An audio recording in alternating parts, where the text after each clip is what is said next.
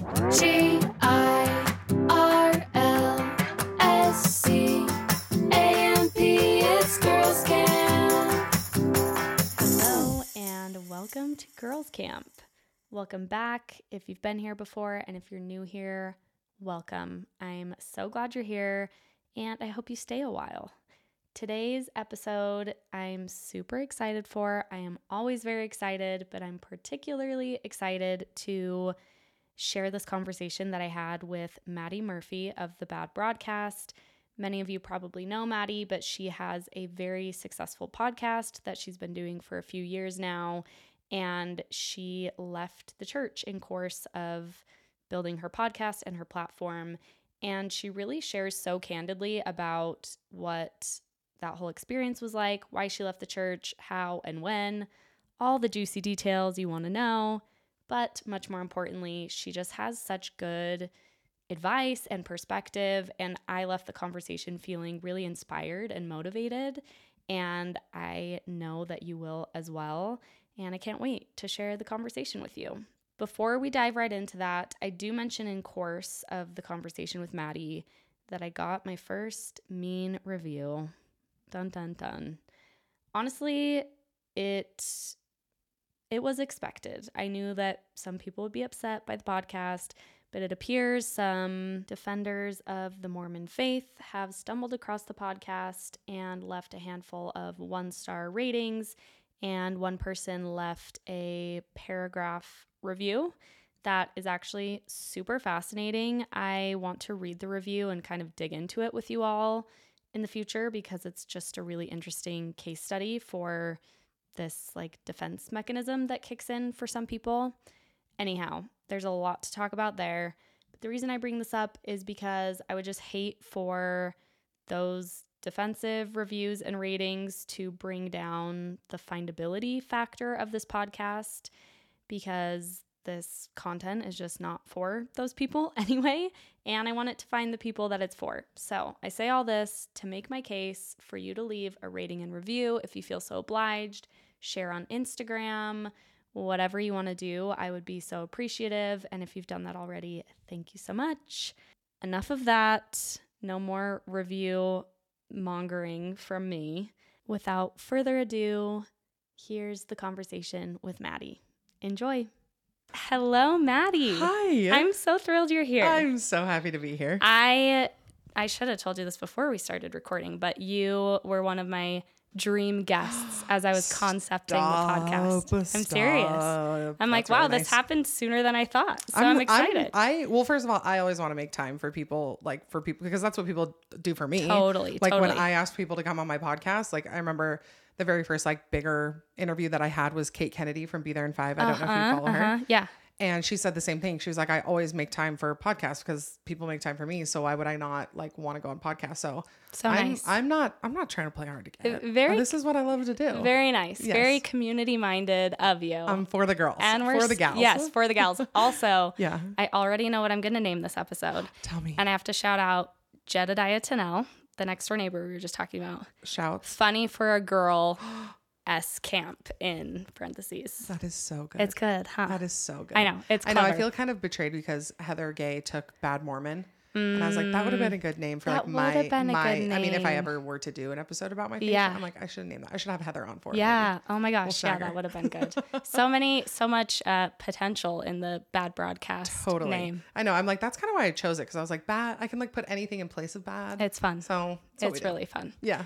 Okay, we're gonna just jump on into it. Let's do. We're talking about your faith journey today. yes. So I would love if you could start for us, giving us some context. Mm-hmm. I like to call it the beginning of the end, but I would love to know when you feel like your faith transition started. Hmm. So I would say, like in my early 20s, from ages like 22 to 26, I would I would say I was like progressive Mormon. Mm-hmm. Like I was very like, you know, I had really like open, honest conversations about it. I was very like pro LGBTQ plus. Like I had I had like my issues with the church, Totally. like that I think a lot of progressive Mormons have. You know, I didn't, you know, I, I drank coffee. I didn't think, you know, smoking weed was bad. I wasn't doing it at the time, but I like didn't think it was an issue. You know, I I was aware of like, you know, problems with bishops interviews and things like that. So I, I felt like I was like kind of I was pretty outspoken, like with my family and friends. Like I was very much I was very much a, a progressive Mormon. Yeah. Progmo. Yeah, yeah, yeah. yeah. As the as they say. As they say. Um, and then I I read the CES letter uh probably in 20 it was probably early 2020. Okay. It was probably like like January, February of 2020. Okay. And I remember I was like I don't love that. Like that makes Mm-hmm. me feel weird. I like skimmed it because I was very much trying not to like let it sink in because I knew it was going to upset me. I feel yeah. And I remember like feeling that way, but just being like, it's fine. It's it's probably just some issues that I don't understand. And I'm sure there's an answer for it. You know, this like rationale that we give ourselves. Like, I'm sure I just don't understand the history of it. And I'm sure that there's more context that I don't know. And so I just kind of let it be. And then in, I would say like the summer of 2021 was when I, maybe even a little bit earlier, maybe a little bit earlier in the year. So almost a full year later, I started to like kind of revisit these feelings. And I was like, you know, we weren't going to church. Like I never, hmm. like I don't think I have been to a full three hours, or I guess two hours now, but I don't think I've been to a full like block of church since high school. Yeah, yeah, Like I just wasn't. I, don't know. Like I identified so strongly with being Mormon, but I wasn't really participating in it. Interesting. Like I'd I'd wear my garments, you know, I I did things like that, but I was I was really I don't know, I just didn't I didn't fully participate in it. And then yeah, kind of the I would say like maybe April of of 2021 is when I really started to revisit those feelings and that was when it really started. I started then this is when I I mean I and she wouldn't mind me saying this, but this is when Lucy and I became friends. Okay. Lucy had left the church um, maybe like a year and a half earlier, Mm-hmm. and she was just very she was very gentle with it. You know, like she I was like, hey, I I feel weird about these things. I feel like I'm over explaining everything I believe. Yep. Like I feel like I'm like, oh, I'm Mormon, but like I don't I really this yes. is fine. You know, here's all the caveats. Yes, here's Yes. all the things. So like I I don't know, it just wasn't it was kind of the time where it wasn't like sitting with me very well. Mm-hmm. And I felt myself just not not gelling with with it. And so Lucy was very much like, "Hey, when you're ready, why don't you um you know, look up some stuff. Why don't you listen to this one episode of Mormon Stories? It's not anti-Mormon. Uh-huh, it's, it's kind of a starter pack. Like, why don't you like, you know? and Sounds she like a good post Mormon. she was a great she was like the post mormon mentor Yeah, like she was amazing. amazing but um i remember i i listened to a podcast about the NXIVM cult Oh, yeah interesting. and it's this podcast called time suck that i love and he's talking about the NXIVM cult and he he specifically talked about something called the backfire effect which is when i mean it's also called uh it's like confirmation bias i think is you know what most people call it but um he talks about basically how when presented with factual evidence of something a lot of times people in cults or high demand religions it will actually reaffirm their belief rather than prove them wrong yeah. and then he I really love this this guy who does this, Dan Cummins, he's a comedian, but he he talks about how we are all so scared of being wrong for so many reasons sunk cost effect you know family judgment all of these things like we're so scared of being wrong but like is that really how we want to live like do we really want to live a life where like we're so afraid of being wrong that we reject facts Yeah. like that's the most insane i mean i shouldn't say insane but you know it's just it's not a happy way to live Totally. Just And I had- protecting our thing because Yes. we're afraid of it. Yes and just not right. being not existing in reality Yeah. just you know when here are the facts and then me saying but Yeah. actually i'm gonna go harder on this thing that i'm not even sure about Yep. Yep. Yep. so when he said that i was like okay i think i need to really start listening to this stuff and so that's when i started that's when i entered my mormon stories era uh, it was like that summer it was like summer of 2021 I remember specifically when I found out that there were multiple accounts of the first vision. That was when I was like, I don't think I believe that this happened. Like, I, I don't think I believe, but maybe it's still okay for me to stay. Maybe it's still okay for me to participate in the in the community of it and all of that. Totally. And then April or sorry, August of 2021 was uh the musket fire talk. That was my shelf breaker. Yeah, That yeah, was yeah. my cultural shelf breaker. So the doctrinal shelf breaker was first vision stuff. Cultural was the musket fire stuff. yeah. Yeah. The musket fire stuff was really, really bad. Yeah. And I just remember thinking, like, I can't, you know, I can't have kids and and do Yeah. this. I don't know how I would explain it. I don't know how I would I, I don't know. And and other people have chosen to do differently. You know, I've chosen to hear that and stay and they have their their way. I never like whenever I and it's why I don't talk about it on my podcast laws because I never want it to come across like I think I know better. Yeah. But for me, that was the moment where I was like, I personally can't go forward with that. Absolutely. Yeah. You didn't feel that it aligned with it sounds like your values Yes. with who you had maybe become Yes. who maybe you even were for a while before that Exactly. yeah i can absolutely relate i always think it's interesting it seems like a lot of people have this two part situation the cultural and the doctrinal which is often more steeped in history Mm-hmm. Totally. but those cultural elements i i feel like i relate with you are the things that it kind of got to the point for me where I didn't want to continue having to justify it. And now, even later, when those things continue to happen, it's such a relief to not Yeah. have to convince yourself that totally and it's it- right. it's funny that you say relief because i remember talking to lucy about this because i think lucy lucy's experience of leaving the church and i don't want to speak for her but uh it was just a much it, it wasn't as emotional like she wasn't like i felt Mm. I was there was probably three weeks after that where i was in a sheer panic all the Mm. time i i just was like what is my life going to be Yeah. what has my life been like what am i what's gonna happen Yeah. I, like my i mean it's just that shattering of my whole identity Absolutely. where i was like I, don't know what i'm gonna do Yeah. how am i gonna tell everyone how am i gonna live my life what's gonna happen to my friendships my family my kid my future kids like what am i gonna do uh-huh. so I, I felt this huge panic. And I mean, I had people around me that were super supportive, but still that internal, like, just being like, I don't even know, are we going to be around after we die? I don't know. totally. Because Mormonism does that. You know, it gives you all the answers It's to quite prescriptive. yeah. Anything that you're wondering. And I remember like having a really like kind of dark time then being like, why am I even around? Like, what are we even doing? Do I have no purpose? Do I have no? Mm. So that was really, that was really scary. That is really scary. Yeah. How do you feel like did that just change over time or what? Yeah, I mean. I I realized that the things that I believed for real were not exclusive to Mormonism. Like I, I know people say this all the time, but you can take the good parts with you. You Yeah. can take the belief that families are together forever, that you know, we see our loved ones after we die, that there was something before and something after. And I just realized that like, oh, I can still believe in that. I don't have to have a structure around it telling me that I can believe this now. I didn't have to do away with all of it. Yeah, you know what I mean? So yeah. That's really nice. I think that is a really comforting factor, I think, for me as well. And I know some people tend to, yeah, it almost feels opposite for them. I think it's difficult for them to bring any of that into their new kind of personhood outside of Mormonism. But I, I agree with you. For me personally, it's actually felt really nice, not only to take the good stuff, but to not have to prove any of that. Like, Yeah. not have to have all the formulas and prescriptions, but just to say, yeah, I think that that's probably the case, or that feels right to me just because. Well, and I think that that's what kept me holding on to Mormonism for so long because I was like, Mm-hmm. I love this part of it. It has to be true because Mm-hmm. this resonates with me, especially like afterlife stuff and family stuff and community and, you know, loving one another and all that stuff. Like that really, I'm like, so it has to be true.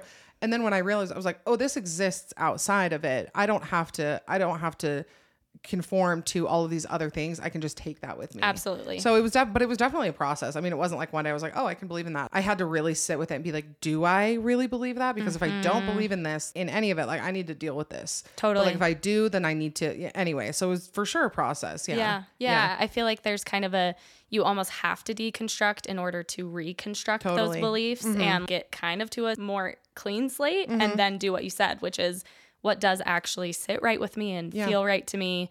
And it's scary, but can also be exciting Yeah. and nice Yeah. in a way and as a lot of it, it's funny. People are like, how do you, how do you, like, you know, what do you believe now? What do you, and I'm always like, I was watching, I always say like soul, the good place, like all of these Mm. things that kind of deal with like existentialism. I believe in that. I believe that when we die, we get to be happy and we get to learn to be better. I believe in that. And I, I'm grateful for the foundation that I had in that. Yeah. And that I now get to continue in that with my own stuff. so you know what. I mean? Yeah, I Yeah. love that. Yeah. Soul is so good. I Oh, need to watch Soul. that again. Oh my gosh. It, it like rocked me for days. so good. it's so good. I know. Isn't that sweet? I feel like there's this stage too. I mean, maybe it's will be the rest of our lives, but speaking about children and you Mm-hmm. were talking about, you know, what am I going to teach my kids?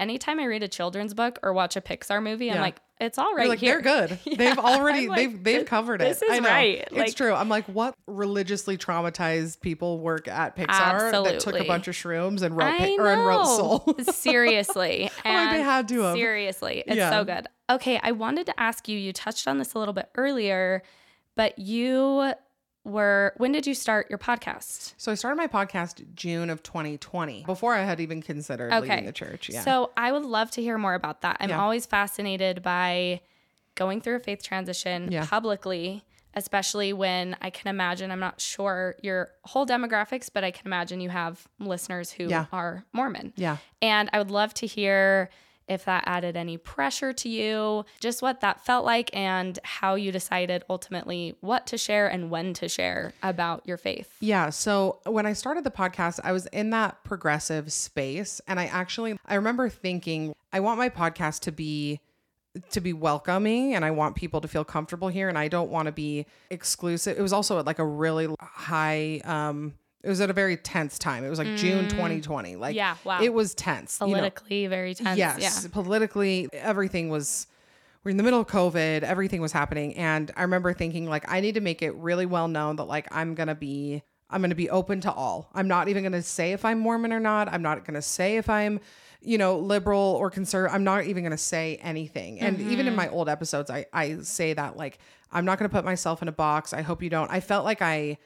I felt like I knew where I was headed, like even before I said it. Like I, Interesting, so. I, I didn't talk about the church at all. Like I kept it very. I mean, even in story submissions that I read, like I don't. Well, I mean, I maybe I. I mean, I'm sure I've let it slip in every now and then. I'll take out Mormon specific things. So like, Mm. you know, if people are like, oh, on my mission, my companion, I always say like when traveling with a friend, or Yes. you know, because I I didn't want it to feel. I wanted people to listen to it from wherever Yeah. they were. Yeah, I I had this moment though when I left or when like my shelf broke, I guess, when I was like, I need to do a whole podcast. Like I have to Mm. tell everybody. I felt this deep responsibility. I felt like I was lying to people if they didn't know. Yeah. Like I felt like, you know, it took me a while to like tell my parents and to like talk about it openly. And I I, I was like, I need to tell everybody. And it's funny, like the the further I get into this career, and I think just the older I get, I like realize the preciousness of of privacy in those times. Mm, yeah. And I'm so glad. And and again, I mean, I'm gonna just shout out Lucy this whole episode because she was like, maybe wait. Like Mm. maybe you're a little raw right now. Maybe like now is not the time because I was I mean I was sobbing every day. I was like I need to tell everybody and everyone's going to hate me and I'm going to lose my job and Yeah. you know I have to come clean. And that concept right there is so Mormon. Is so like oh, Oh, I need to confess. I need to True. I'm lying if I don't tell the whole True. truth. I'm you know, and so now I've learned it's okay if I go, I mean, and I felt this way with my divorce. It's okay if I take some time and then confront it when I'm ready. So, literally, four, five weeks ago was the first time I had ever said on the podcast that I left the church. Yeah. Like, that was the, the very first time. And I had talked about it before, kind of vaguely. Like, I had said, hey, if you're going through a faith transition, I get it. I've been there. It's hard. Everybody probably listening knew that I had left the church and was really nobody like pressed me on it. People would ask all the time, just like, "Hey, share your thoughts if you want to," Mm. but I still haven't really dug into it, and that's not for any other reason except I just. I just like to do it in my own space, in my Yeah, own time. You know what I mean? So doing this here, like with you, like this feels right and comfortable, and like I like sharing things like this, and it's it's nice when it's just my choice and not pressured by like, absolutely. oh, you have to tell everybody. Does that does that make sense? Yeah, absolutely. I think good on you, good on Lucy. I talked with Chelsea Homer. Do you know Chelsea Yeah, yeah, yeah, Homer? yeah. We were talking a lot about how she was almost forced to share publicly because Yes. of how her whole situation panned out. And I can't even imagine. Yeah. It's so tender, it's so raw. Even being where I'm at, where I feel like I waited a really long time and I also created a space just to talk about this. So Yeah. I kind of have a different dynamic because if people come into the space, I'm like, I've warned you. Yeah. this is what we're You're like, talking you about. You know, we see the title. We- Which is nice Yeah. because I feel like you're navigating maybe that's just not what people want to hear, you Yeah. know. There's a different there's a much different dynamic there. Yeah, and it is it is totally about the space. Like that's that's not like the topic of my podcast. And I know people are interested and they want to know and I try to, you know, let people in where I'm comfortable.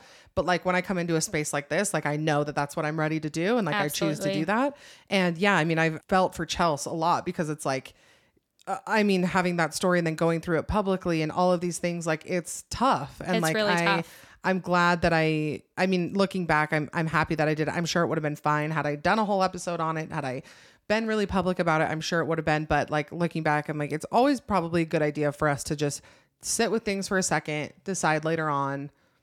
I hope that doesn't sound like I like I think Chelsea shouldn't have. no, no, because no, no, I think it was great I know, ex- did. yeah, I know Yeah. exactly what you mean. It was interesting when you were talking about that need to share. Yeah. I think that's such an insightful comment about feeling that we owe Yeah. Mm-hmm. everyone that. Like we owe this complete transparency Totally. in a way that doesn't always serve us or it maybe even serve the situation. And I was thinking about the difference between I'm curious your thoughts on this as someone with a public platform, Mm-hmm. the difference between authenticity versus what you were speaking to, like oversharing or feeling Or like just, like- forced to Yeah. put all your cards on the table. I feel like people sometimes get really expectant of Yeah. influencers or anyone with a platform. Like, well, you're sharing this part of your life, so you owe us Oh everything. my gosh, that has been like the story of my life this last year. Sounds is People are like, "Well, you chose to do this," Yeah. and I always want to be like, "When?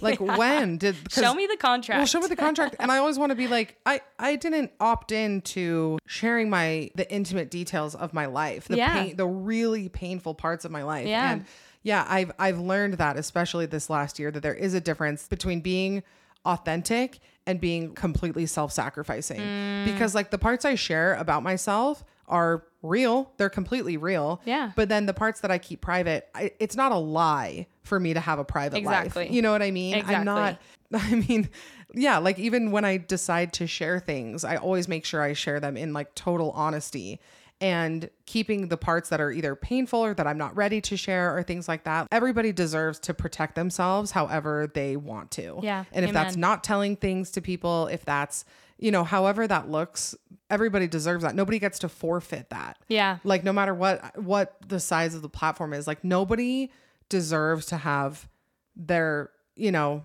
every intimate detail of their life like ripped from them Absolutely. it's like it's to me it's like barbaric to ask people to do that you know Yeah, it's so bizarre that that really seems like the expectation Yeah. from Mhm. people. I mean, and I'm just witnessing this as, you know, an observer Yeah. of watching influencers especially. And I'm curious your thoughts on this as well. There's such a dynamic happening right now where I feel like so many comments I see on these maybe more progressive Mormon influencers. A lot of influencers are Mormon Mm-hmm. yeah yeah at least the ones obviously in my sphere as well that sure. I'm seeing, but just people so obsessed with the status of people's faith. Yeah Are you Mormon? Are you Mormon? Are they still going to church? Are they wearing their garments? Yeah. They said this about the church. I think that's such an interesting reflection of church culture, this Yeah. kind of intense need to know where everyone's at totally all the time. and i think that well first of all any i mean i think this is a, a blanket statement anything critical that you say about somebody you've never met it's 100% a reflection of you Mm. like any comment that you make good bad whatever it is like if you're commenting on a straight like i've learned that being on the internet this long i can't even i almost can't even read things positive or negative because they're they're such a reflection of the person who's doing it And Totally. everybody, especially in the Mormon space, I think everybody is looking for validation. I think everybody is looking at, and I think this goes on the whole spectrum active to ex Mormon. Like everybody wants to feel validated in their choice, right? So we look for external validation. You know, we want to know if this influencer left because then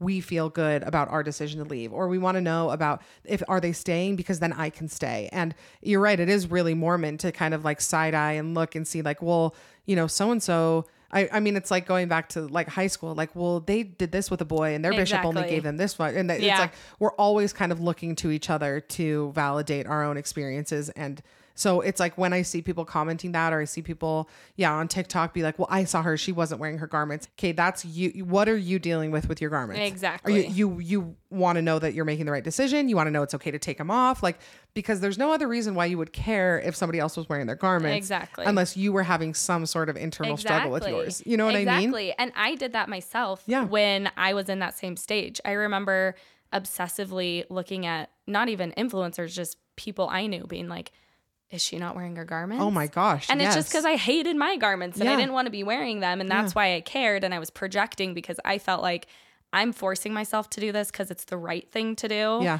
And then seeing somebody else not doing it, but still going to church or whatever felt very triggering to me Yeah. because I felt like, well, that's not fair. When in reality, Totally. I could have just done taking the them off. thing Yeah. if- no, so totally. It's like we're we're all wanting somebody to tell us. I, I mean, that's the hardest time to make a decision is when you know that other people are going to be disappointed with it, you Mm-hmm. know, and like that's that's like the whole the whole thing with leaving the church. If you knew that nobody was going to be disappointed and nobody was going to have any negative feedback, what would you do? Because that's what you should do. If if the Mm. only thing you're worried about is the feedback from people, that's something else that you need to deal with because i remember thinking that like if i had no nobody around if nobody told me good job if nobody was mad at me if nobody if there was no feedback positive or negative what decision would i make Yeah. and that's when i was like i know i would leave Oh. i know i would leave and like that's that's when i knew that i was only staying for someone Uh, yeah, else i don't even know yeah other people the the optics of it the the things people might say that was why i was staying Yeah. you know Oh, that's such a good question to connect with yourself. I was talking with some friends the other day, kind of on the flip side of that. And we were talking about if you could do one thing and you knew you wouldn't fail at it, what would you choose to do? Yeah. And it's a similar question because so often the choices we make in life inevitably are affected by how is this going to be perceived? What's the fallout going to be? What's the reward going to be? Mm-hmm. And particularly, as well, you know, in this era when everything is online, where we're getting super constant feedback. Yeah. I mean, podcasting, people are just reviewing you, like Oh, essentially yeah. saying, like, I don't like this person. Oh yeah, people are like, just the feedback basically you get. giving me reviews of like my personality. Exactly. Like I'm like, oh, that's what's going. Okay, cool. So you're just like letting me know you don't like right, Exactly. thanks. it's such a personality driven thing to do that it's kind of a crazy thing to do anything because Yeah. you just know, regardless of what you do, someone's going to hate it, someone's going to love it. Most people are going to fall somewhere in between. Mm-hmm. But I love that question you asked because it gets really noisy, especially with church stuff. Mm-hmm. And to be able to really check in on just yourself is a hard thing to do, but Yeah. I think it will usually lead you well, and you I want to mean, go. it's it's the ultimate disappointment, right? Like we're all taught that leaving the church is the ultimate.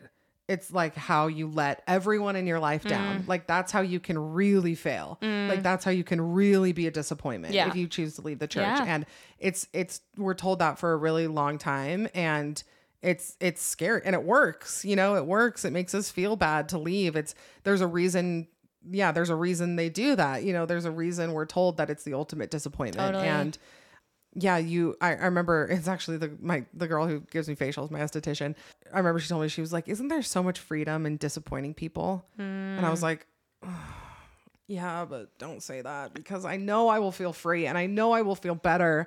But like I have, I feel like I have like all these people that are looking to me to be Yep. this certain way. And It's hard. the thing is, is that the people, and this has probably been said a million times, but the people who really love you, the people who love you at your core, they don't give a shit. They don't care if you're going to church. Like I was so scared to tell my mom. I was Mm. so I was sick. I was sick about it for days. And I was like, I don't know what she's gonna do.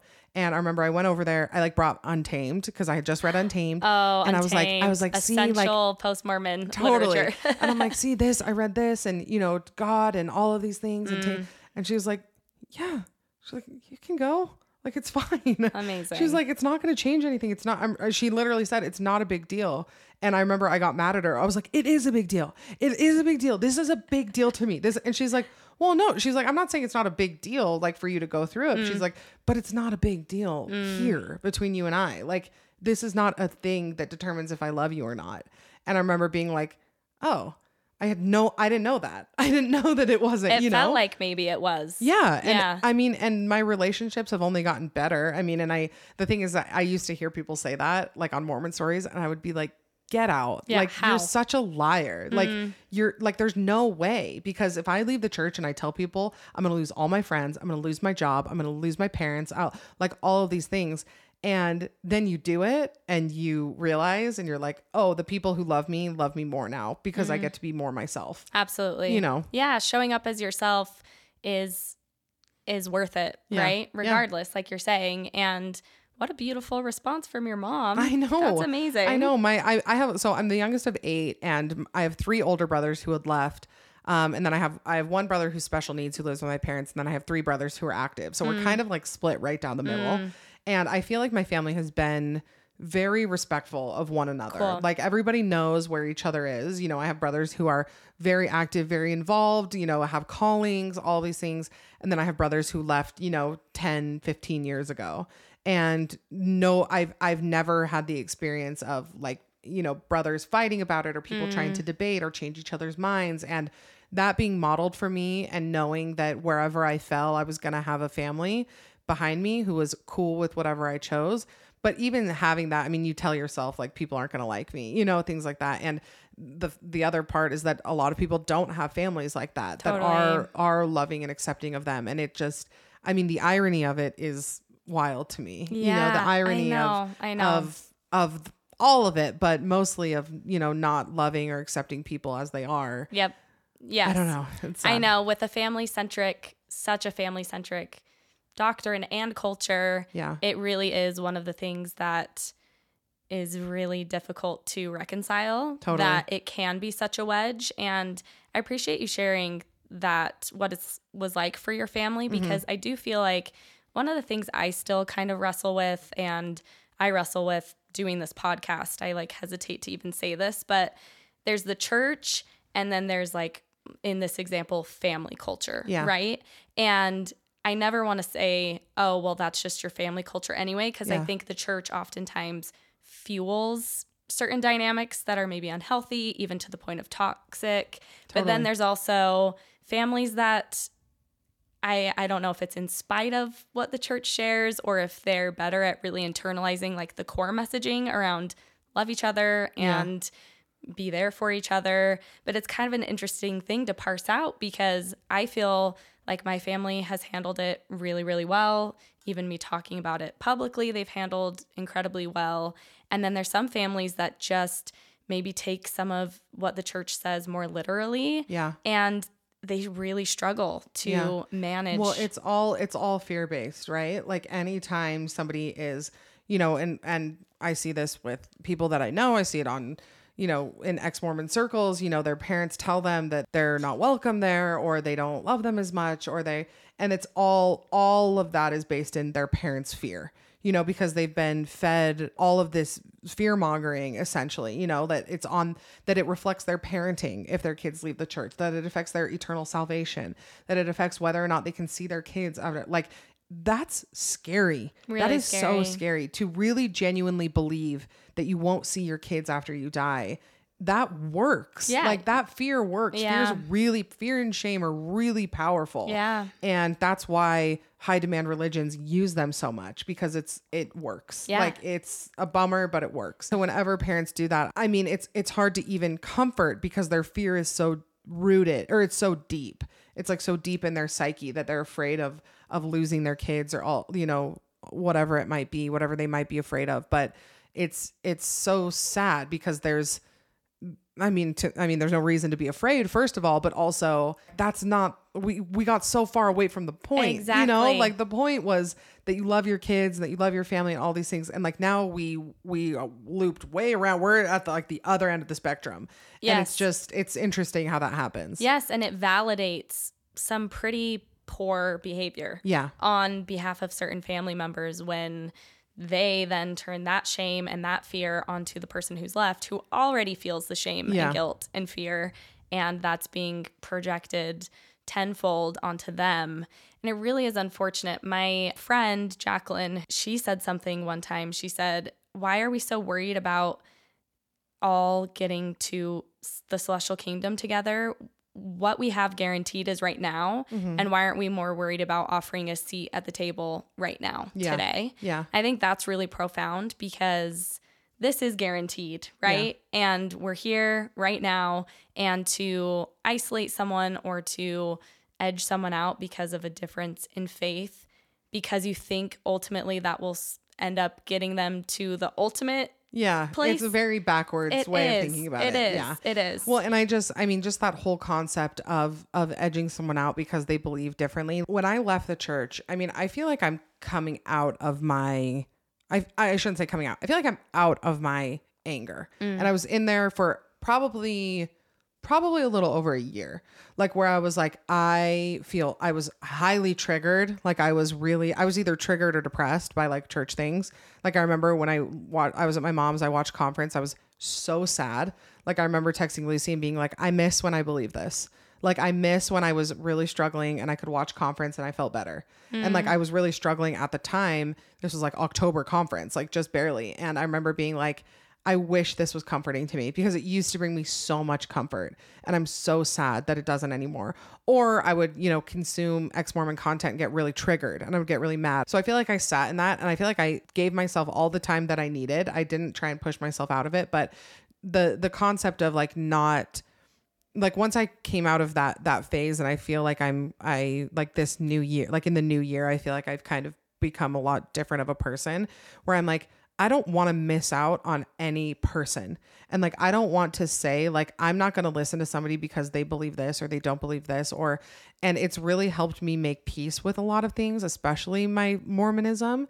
And I just think when people are unwilling to like even hear the other side or even love somebody who believes something different. I just think like we miss out on so much of life Amen. when we do that. You know what I mean? And it's like and and that has helped me really like make a lot of peace with just all of my experiences in life, but specifically Mormonism. Like I just I've kind of left that space and been I just feel like I've I've been able to be more open to all different types of people and it that. doesn't doesn't feel as triggering as it did. You know what I mean? Yeah, mean? I love that. I feel like in the post Mormon space, one of the things that is difficult to navigate, there's obviously so many different people who have left the church, and there's a lot of different, I guess, speaking of the post Mormon space, as in people who talk publicly about post Mormonism or social media accounts, there's very different tones and attitudes. And I personally think they are all valid and different people connect differently to them. Totally. But I really love what you said because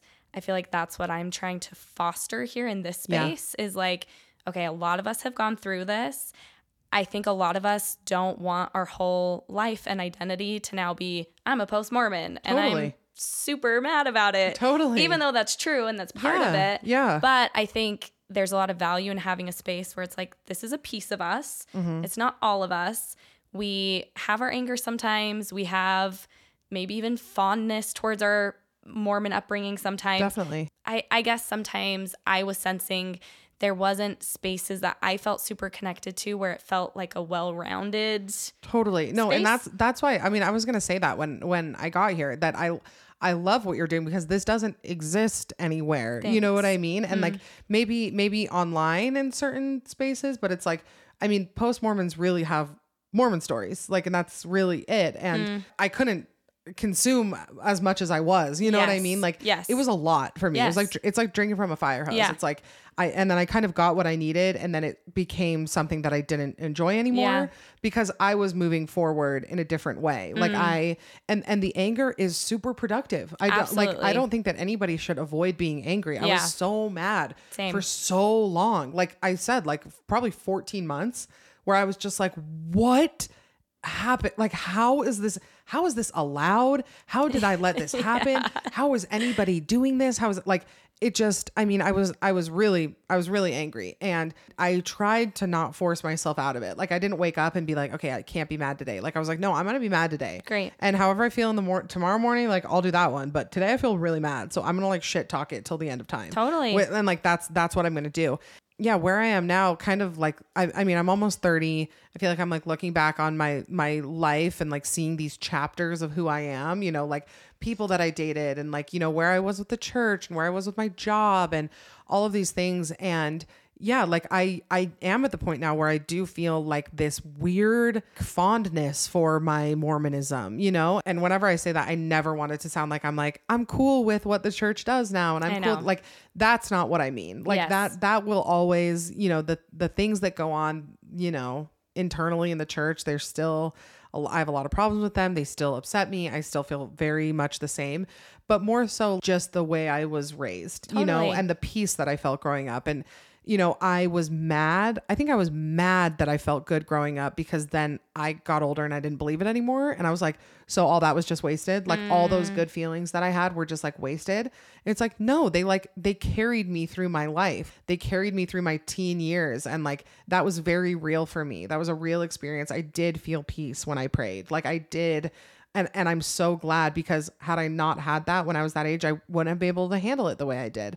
So it's it's like this weird yeah, fondness is a good word for it. Just kind of like just like honoring it, I guess, Yeah. you know, where where I came from and my ancestors and things like that. And I don't know, it's kind of a weird it's kind of a weird feeling to it's be a honest. very weird feeling. Yeah. I know. And I kind of go in and out of it. I'm so glad you said that. I think you articulated it so, so well.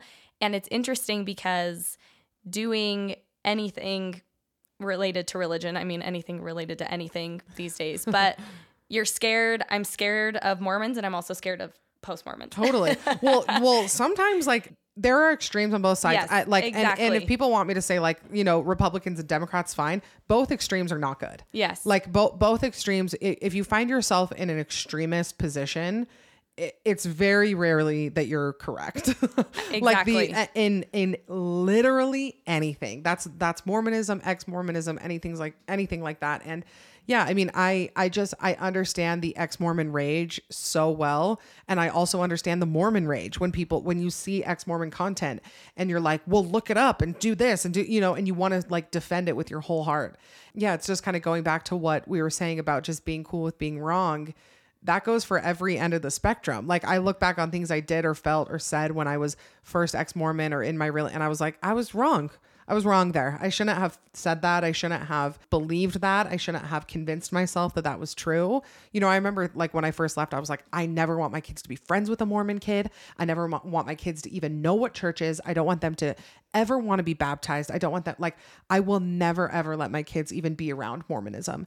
And that was wrong. That was a wrong way of me to feel. That was like, it was closed minded and it was out of fear. You know, it's mm. all like, and so now I feel okay being like, yeah, that was that was wrong. I was wrong on that end. And then I look back on when I was Mormon and I can say that was wrong too.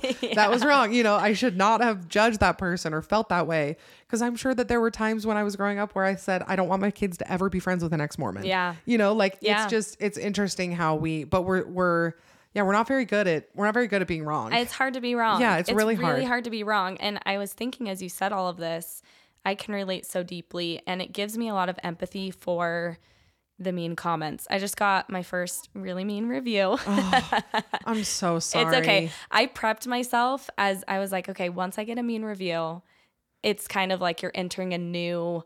I was Yeah. like, it'll mean that more people are seeing it. I kind of was like setting myself up to be like, okay, I Yeah. got to get a mean review sometime.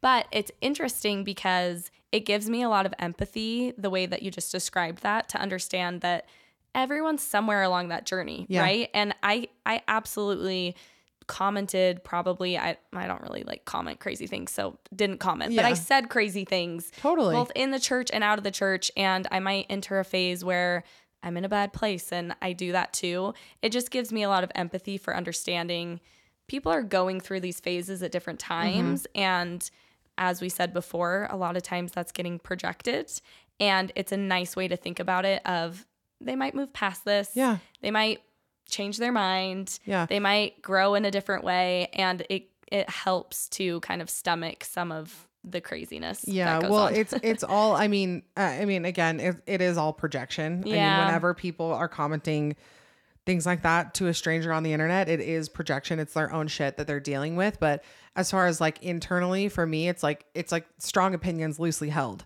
You know, it's like Mm. I say it in the podcast all the time. I'm like, what I said two years ago, probably don't believe it anymore. Probably changed my mind. Yep. I probably got Don't more hold me to information. Yeah, don't hold me to it. And it was so I did I did ketamine treatments over the summer, and I was like that that came up really like big for me. Like everybody is operating with the information that they have, right, including myself. And like I never want to be the type of person that when because I, I learned this from the process of leaving Mormonism that sometimes when we're confronted with information that we don't like, we just dig our heels in. Yeah. And we don't. And I was like, that is I refuse. Like there's too much life, there's too much information, there's too much like goodness in people that I will miss out on if I do not accept that like when I get new information, it might change my mind about something. Mm-hmm. You know what I mean? Like that and that has like led to the best parts of life is where I've been like, can I let this opinion go? Probably. It's probably time. It's probably time to let this one go and let something new in.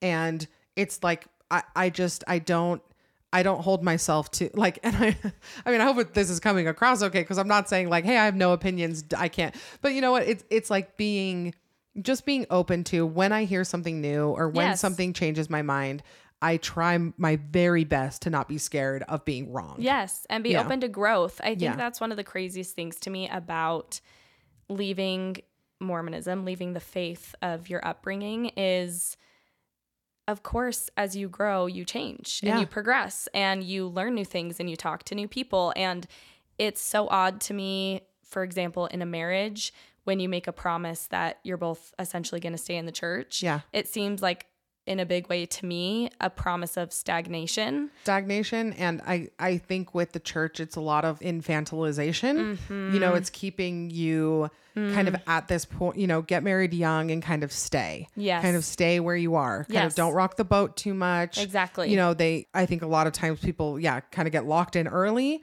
and then they they kind of stay and then you in through your develop i mean your frontal cortex isn't even developed till No. you're what like 26 Yes. so it's like you get in and then I mean I I would hope I would I would pray that I am not the same person I was when I was 22. Exactly. You know, and it's like I would hope that for every single person. I I would hope for for growth and change and new opinions and new life experiences cuz like what would be the point of the last 65 years of our life if we stay the same as we were when we were 20 you know what i mean and like my my mom is like is a great for me example for that because she i mean my parents are still very active. They're still you know believing but they are very uh, aware of mistakes that they made or change it you know like my parents are are very progressive and liberal and I, I've seen them confront those changes really gracefully and not be scared of it. And my mom has, has been able to say, like, yeah, I used to think this and I don't think that anymore.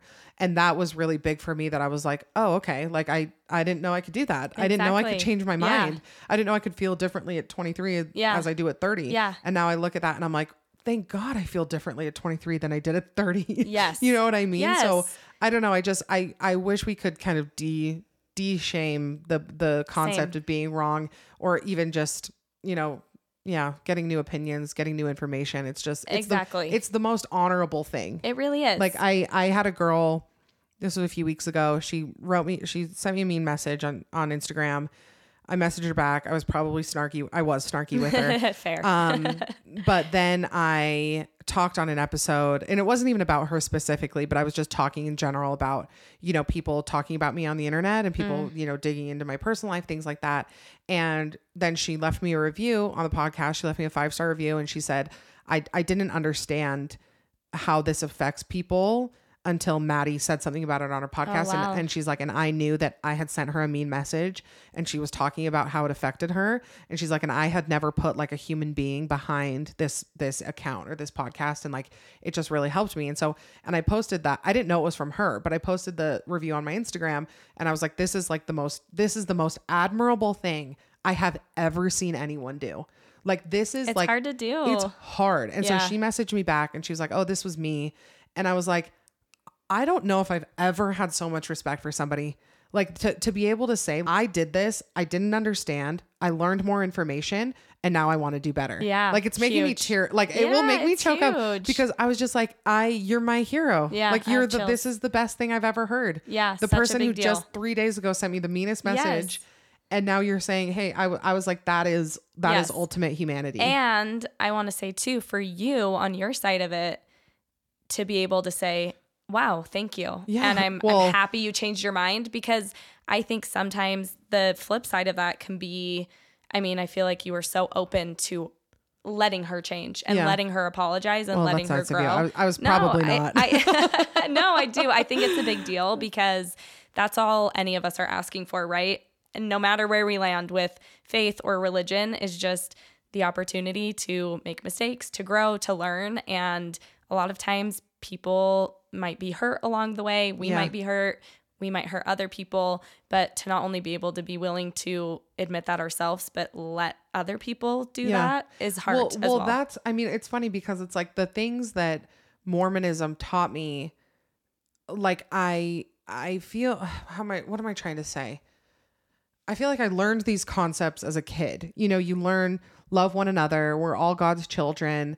Um, help those that are in need. Help, you know, all of these really amazing like life things. And then as we get older, we fall into the cultural side of it. We fall into the. I mean, I've I've said before, I've, I was the most judgmental bitch in the world when I was in high school and like and in college judgmental bitches. yeah right i here. like i did not let one of my best friends she we found out she was drinking i didn't let her live with us Mm. like stuff like that that i'm like i mean i saw her like last year and i was like i am so sorry that I've i did to that do to that you. to people like well. i i just i'm so ashamed of those things. But all of these like core things that I feel like now I can live more freely. And that's kind of where the fondness of of the Mormonism comes is because that was my first language right? That was like my first spiritual language mm. was Mormonism. And it got it got all m- muddied. You know it got all muddied in social stuff in in making sure that I kept up with what it looked like and not having any you know eh, like it just got it all got lost. So then when I shed the Mormonism of it all and I got back to like what was actually important to me it is family. It is loving one another. It is respecting everybody. It is taking care of those that are in need showing up for the people who love you. And the my earliest memories of learning those concepts was in primary and at home. And so i i've decided to take that and like hold on to that and be like I, i'm grateful for a community when i was younger and impressionable that was telling me to love one another Yeah. I'm sad about the other stuff it taught me. I'm I'm sad about the the things that I learned that were harmful or that were not true or that, you know, caused me a lot of shame. But like I can work through those and I can handle those and like that's kind of what I've had to tell myself like as I've deconstructed Mormonism like it doesn't get to win. Like mm. Mormonism doesn't get to win. Like I get to decide what my life feels like. Like they had me for this long. I, I I dedicated a lot of years to it. I did what needed to be done, but like now I'm ready to be free from that. And so it's like a little bit. I think it's like a little bit spiteful, like mm. my happiness. yeah, and like my watch me go. yeah, like be happy. watch me watch me be happy and and kind and good yeah, and all the look things. back on something that hurt me with fondness.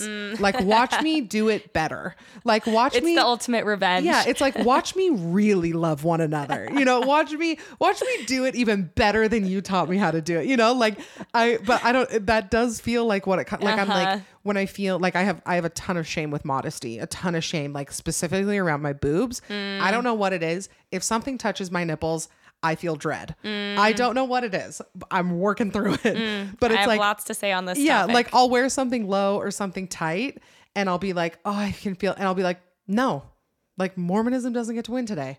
It doesn't. I'm gonna wear I'm gonna do it. and I'm gonna be a really good person when I do Yep. it. And I'm gonna look back and like you know grin and bear it, and like I don't know. And it's been this like fu- like weirdly satisfying game to just to not let it overtake my life. Yeah. And again, I want to say like people process differently. People might need more years of anger. People might do it quicker. People might there there's no set schedule for it, but this is just where I'm at. I love it. I love it. Yeah. I think that's such a good note to end on. I I think yeah, your caveat is important, right? It's going to look different for Yeah. everyone, but I'm so grateful you're willing to share what it looks like for you. Yeah. And I feel that there's just it's really important that we're able to share what it feels like for us and all those disclaimers are so valid, but that's your experience Yeah. and I know there's so many people who are going to relate. I relate and I just think it's a beautiful thing to be able to say that and Yeah. that's that's how you feel Well, and I I'm just so happy. I, I always just want people to feel like they can't I I always want people to feel like there's happiness in whatever phase they're in. Yes. So it's like even even in my anger with the church, like even in it was still fun. Like I was still happy. I was still finding fulfillment in my life and like I don't it's it's like I just I refuse to I refuse to resent parts of my life. Like uh, hard things that I went through, especially this last year, divorce, like I refuse to resent it because what what good is it going to do me? You mm. know, what good is it go- what is regret going to accomplish? Like I'm happy with where I am. I'm happy with what my experience has created.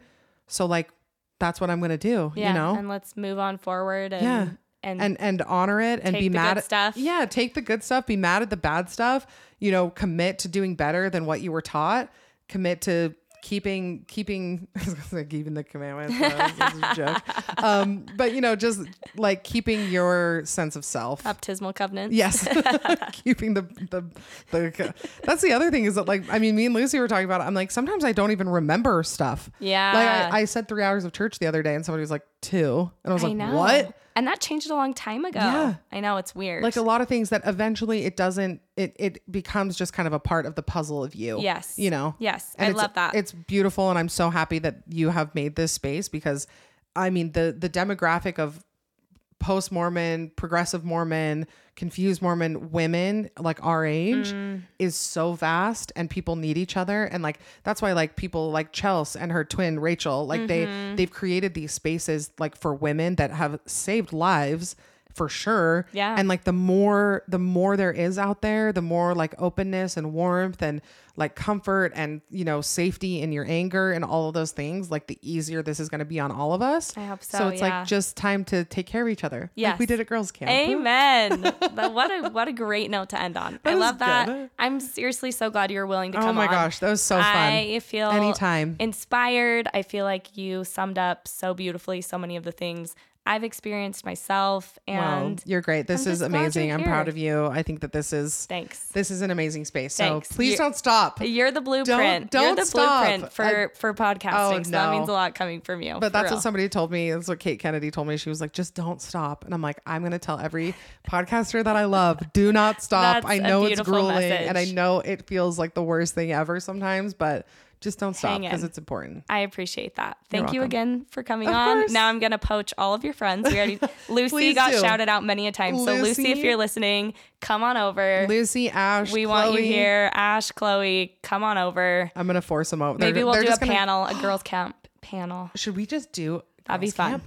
Let's just go to Mia Shalom. Did you go to Mia Shalom No. growing up? Dang it. No, I went to uh, Mutual Dell, and then I Oh. went. To, I did Heber one year. Heber was like where the fancy words went. Yeah, that was that was where I went. I missed the Heber year, but Yeah. it was like really nice. and then I did Trek one year, and I did EFY Oh, every year, Trek. and I did Heritage tours. Oh my goodness. Heritage tours would be a good episode. A lot Heritage tours. went It's down like on I Heritage will. I. I went on a date with this guy, and he was like telling me about his senior trip, and I was like, I was in Nauvoo. I was at the Susquehanna. You're like, I was in the Sacred Grove. So, like, literally.